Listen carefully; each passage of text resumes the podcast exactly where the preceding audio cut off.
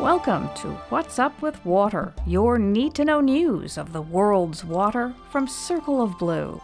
I'm Eileen Wray-McCann.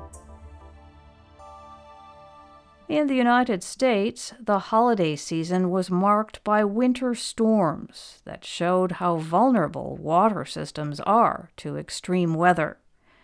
Cold winters are unusual in the American South, but temperatures dipped below freezing in Alabama, Louisiana, Mississippi, and South Carolina. This cold plunge, especially in the Deep South, caused pipes to freeze, burst, and leak. Millions of gallons of water were spilled across the region, according to Al Jazeera. Over the Christmas weekend, the water treatment plant in Charleston, South Carolina, produced double the usual amount of water. City officials attributed the surge in water demand to leaking pipes.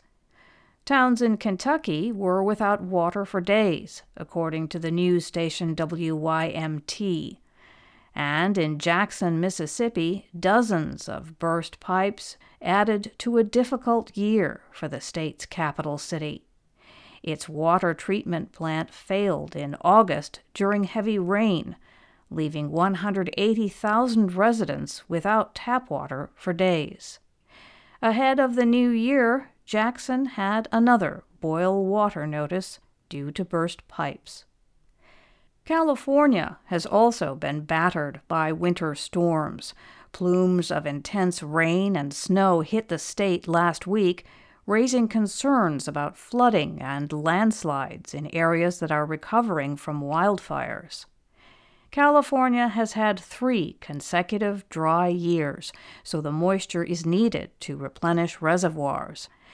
But even with the storms, the state has a long term water supply problem, shown in a new study based on satellite data.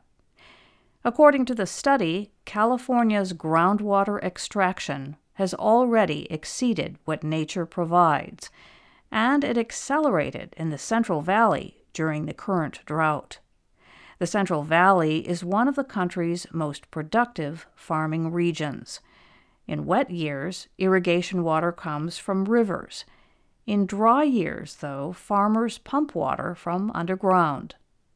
The satellite data suggests that excessive pumping is taxing the groundwater system. Between 2019 and 2021, groundwater depletion was five times higher than average over the previous 60 years. There are consequences when groundwater is depleted. Thousands of household wells have gone dry, and the land in some areas is sinking.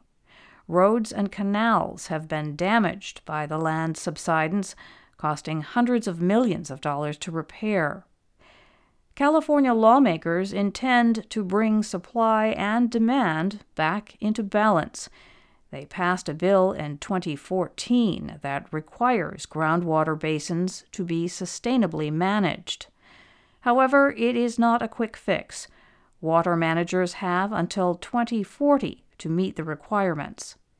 The authors of the satellite study say that timeline is too slow. They argue that the state's groundwater depletion is a major economic, environmental, and social risk that demands a faster response. Water shortages, weather disasters, and climate instability are uprooting people from their homes. For the first time, U.S. officials have an idea about how many people are being displaced.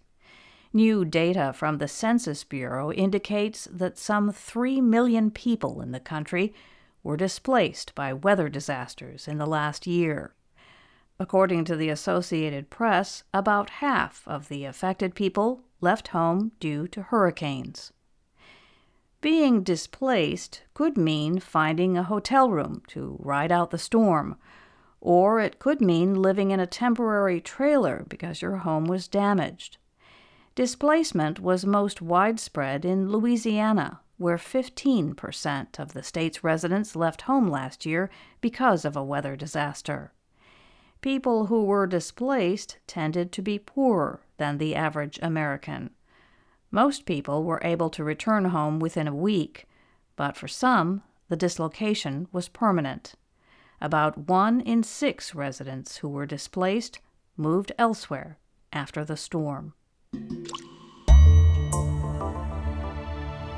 And that's What's Up with Water from Circle of Blue, where water speaks. You'll find more news and analysis and a chance to support our work at circleofblue.org. This is Eileen Wray-McCann. Thanks for being here.